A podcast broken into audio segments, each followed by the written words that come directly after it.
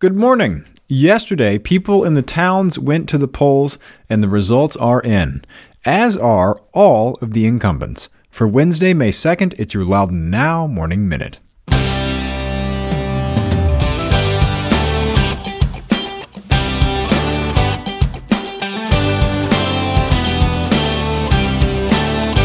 You and thousands of other people listen to the Morning Minute every day. It's trusted, it's personal, and you take it with you wherever you go. So if you've got a business, why not advertise on the Morning Minute and reach the thousands of people listening right alongside you wherever they are? Get in touch at loudounnow.com/advertise or email us at sales@loudounnow.com. That's loudounnow.com/advertise or sales@loudounnow.com.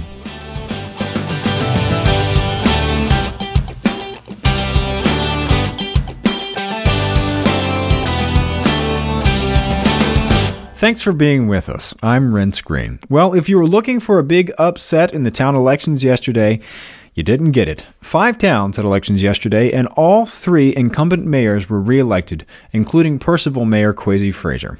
Kwasi Fraser was elected to serve a third 2-year term following a challenging year that featured the firing, suspension, and investigation of several top staff managers. In the past 10 months, the town has had 5 people fill the role of town manager. Fraser, a senior consultant for Verizon and a 12-year town resident, turned away a challenge from Chris Thompson. He won by a 13-point margin, pulling in 924 votes to Thompson's 717, according to unofficial results last night. Fraser said he now has 3 jobs to take on: finalizing the town's fiscal year 2019 budget, selecting an independent firm to conduct an operational audit of the town's organization, and reviewing the Planning Commission's comprehensive plan in June, which he said would be aligned with slow, moderate growth. In the town council race, 5-month incumbent Theodore F. Greenlee was the top vote-getter with 996. He'll serve on the dais with newcomers Joel D. Grew and M. F. Tip Stinnett.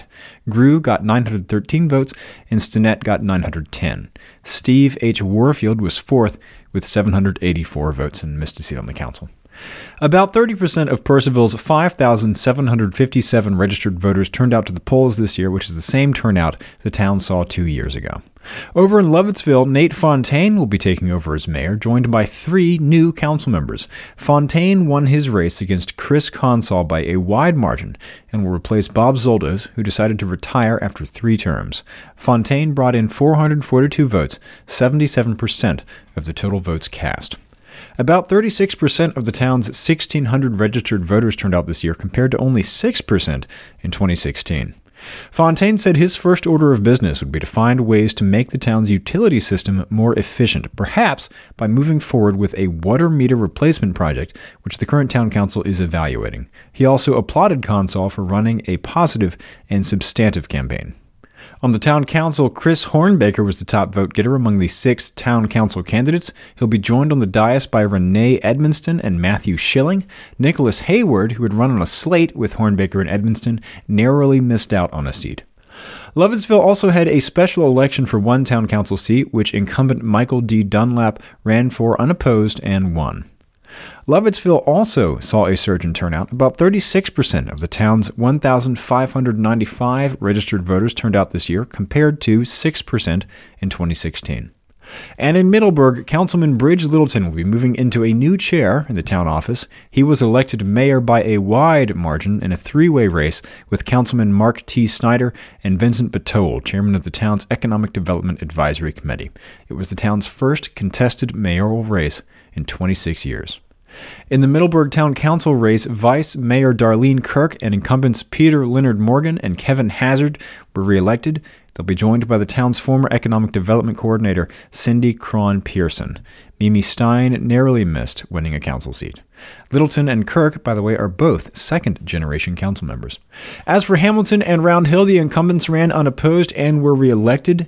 In Round Hill, where they had fewer names on the ballot than council seats open, Amy Evers and Donald Allen won the 2 open town council seats with write-in campaigns. Evers got 32 votes and Allen won 27. Go to loudounnow.com/morningminute to check out the whole story. In other news, the Loudoun County Chamber of Commerce's next Policymakers Series breakfast is tomorrow morning. Washington Metropolitan Area Transit Authority General Manager Paul Wiedefeld and Metropolitan Washington Airports Authority President and CEO Jack Potter will speak about the state of transportation in our region. So, to get ready for that, I sat down with Loudoun Chamber of Commerce President and CEO Tony Howard to talk about it. So we have talked once before about the importance of transportation and infrastructure to the Virginia economy, and as our infrastructure has not kept up with our growth, the impact it's had. So as a president of the Chamber of Commerce, what have you seen happening there? Well, we've seen that organizations that rank states as places to do business and how easy it is for a company to invest commercially and create jobs and grow the tax base. Virginia is used to, for many years, being top 1, 2, or 3, and we started seeing the state, the Commonwealth, rather slip on those rankings, and not just one, not just two, but upwards of 7 or 8 different organizations, magazines, and other entities that rank states based on how well it is to do business in that particular state. And the number one reason why each and every one of those assessments dinged Virginia and brought us down the list, sometimes into the mid-teens, was really the negligent state of our transportation infrastructure. That for too long, the Commonwealth has failed to invest in our roads, in our airports, in our mass transit systems. And these organizations looked at it and said, you know, when it comes to doing business, Virginia just isn't as competitive as it used to be. And many of member of the Virginia General Assembly, as well as the administration at the time, cited that when they passed HB 2313 back in 2013, I believe it was. A landmark historic transportation bill, and they cited that as a reason why, because Virginia was becoming less competitive as a place to attract commercial investment. And we have two great examples of sort of an important but beleaguered transportation system right here in Loudoun. Obviously, we have Dulles International Airport, and we have Metro Rail, which will be opening up soon. Those are two that have faced some struggles, and I think that is that due to a lack of investment by and large? In both cases, or what's been the challenge? I think there's been a number of factors in both those cases. I think governance is an important part. So leadership matters. Leadership matters in any organization, whether it's a media organization, a chamber, or an airports or a transit system. And so they suffered from, I think, what was clearly a lack of effective leadership, both in the executive position but also in the board too as well. And so both those entities have undergone pretty significant changes. The Airports Authority, more than Metro as it relates to their board of directors, there's been a significant overhaul of the board of directors of the Airports Authority. And they brought on Jack Potter several years ago. I want to say it's 5 years ago at this point. You can please fact check me on that. And I think by all accounts, he's done a phenomenal job. Those who know Jack Potter and those who will hear him speak at the Policymaker Series event on May 3rd at the Washington Dulles Airport Marriott, we'll see a guy who's truly no nonsense, who understands his mission as a leader and the mission of the organization, the Airports Authority, and focuses all his energy and all the energy and attention of his team on that mission, which is safe travel of folks in and out of Washington using the international gateway to the nation's capital, which is Washington Dulles International Airport. He also has done the same with Reagan Airport too as well. In terms of ridership's not the term you want to use, it's passengers, air passengers. Reagan National is doing very well. In fact, to some extent, they get a lot of complaints about air traffic noise in some of the areas north of there because it's such a popular airport that they want to drive as much traffic out to Dulles Airport and sort of rebalance things. And he's done a phenomenal job of rebalancing the cost of both of those airports to make it more cost effective for an airline to bring more flights to Dulles Airport, and that can only boost the passenger traffic at Dulles Airport. I think by all accounts he's done a fantastic job of taking care of that prized asset. Metro is a little bit different scenario there in that I think some of those governance reforms, there's still more work that needs to be done. Paul Wiedefeld, just as Jack Potter has won kudos from folks in Maryland, D.C., and Virginia, Republicans and Democrats and nonpartisan, is really doing everything within his power and doing it effectively well to reform the entire operation. They had a huge safety issue, and that's a black eye, folks. Do not expect to get on a train and have it derail and be injured or killed. And that has happened. Sadly enough, it has happened over the last several years because of their lack of investment and a lack of leadership that has emanated from Metro. He's done a great job of turning that around. Some will argue, and I would agree, that there's more needs to be done on the governance perspective. It's really about his board. But it's a complicated dance when you have Virginia, Maryland, the District of Columbia, and the federal government. Try to get them all to agree on the same course of action going forward. It's just going to take some time. We have seen some historic funding that's being provided by all of those partners to address those capital needs.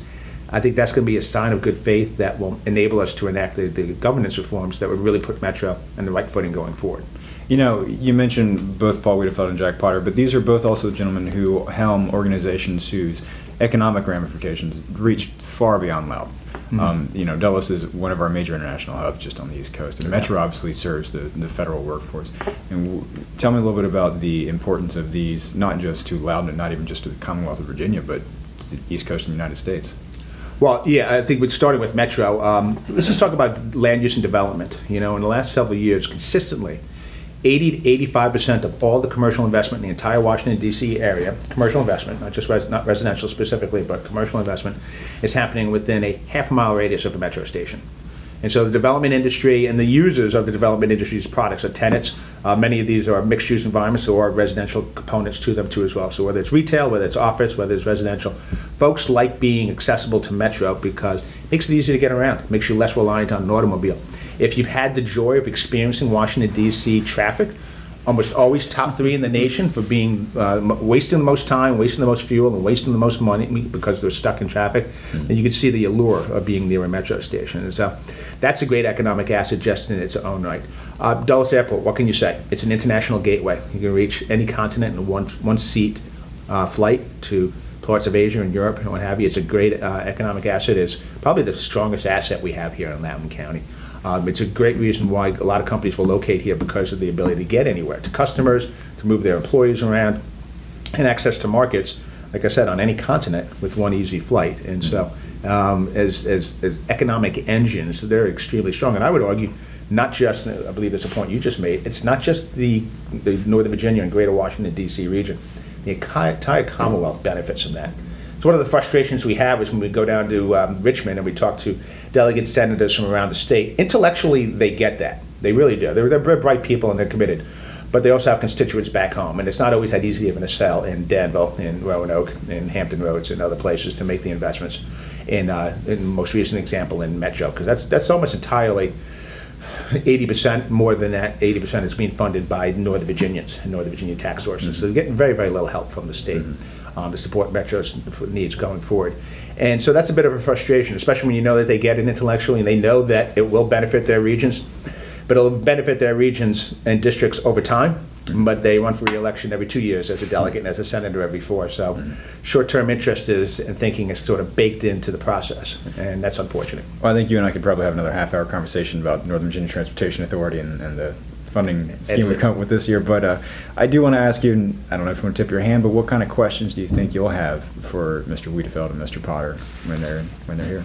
So Virginia has adopted its funding plan for the capital needs of Metro. It's sustainable, long-term, ongoing, something they lack. They've always had to rely on annual appropriations from their partners. Maryland has made that move. The District of Columbia has promised to do so. The other question is going to be, when does he think the federal government's going to step up and meet its obligation? Metro moves the federal workforce. Okay, they get the federal workforce to and from work every single day. And when they had to take the red line down for maintenance, when they've had to take the silver or orange line down for other reasons too as well, you see the impact on traffic and on the federal workforce. So what does he expect they're going to make their contributions towards Metro's ongoing needs? And secondly, what does he plan to do with the money? What is job one, 2, and 3? What are the priority things that are going? He's at the Safe Track program that they've been investing in. Is it going to be in expanding the system? Is it 8-car trains? Is it in the power necessary to drive those 8-car trains? Is it going to be on more safety and improvements? Where does he think the money's going to be spent first? I think with Mr. Potter, it's the old to and fro about Reagan versus Dulles. You know, when is that battle ever going to end? Or is it going to ever end in terms of our friends in Congress wanting to expand the perimeter by which flights from Reagan National can reach the rest of the country? It was always intended to be more of a regional feeder, with Dulles being more the national airport and international airport for the region. And a lot of our friends in Congress who like the convenience of being able to just drive across the 14th Street Bridge to get on a plane and get back to their district, and who can blame them, have been expanding that perimeter. And it's been hurting Dulles. And it's been hurting Reagan, and it's been hurting the communities around Reagan Airport. And so even other members of Congress who represent those neighborhoods have had to step in and say, this can't continue. It's going to have to stop because you're really hurting the quality of life in our communities. And by extension, out here in Loudoun County, we realize that it's hurting Dulles Airport, which is a huge economic asset for our community. So what's that going to take to be able to bring passenger levels back up on the growth curve that they were experiencing a decade or more ago?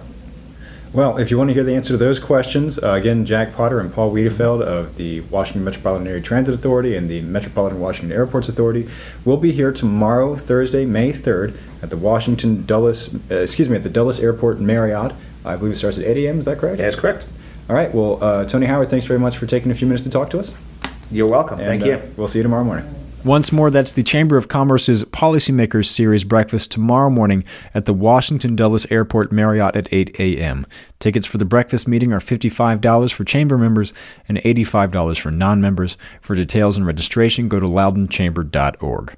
And today's podcast has already run really long, but I did want to follow up with some numbers from Give Choose yesterday.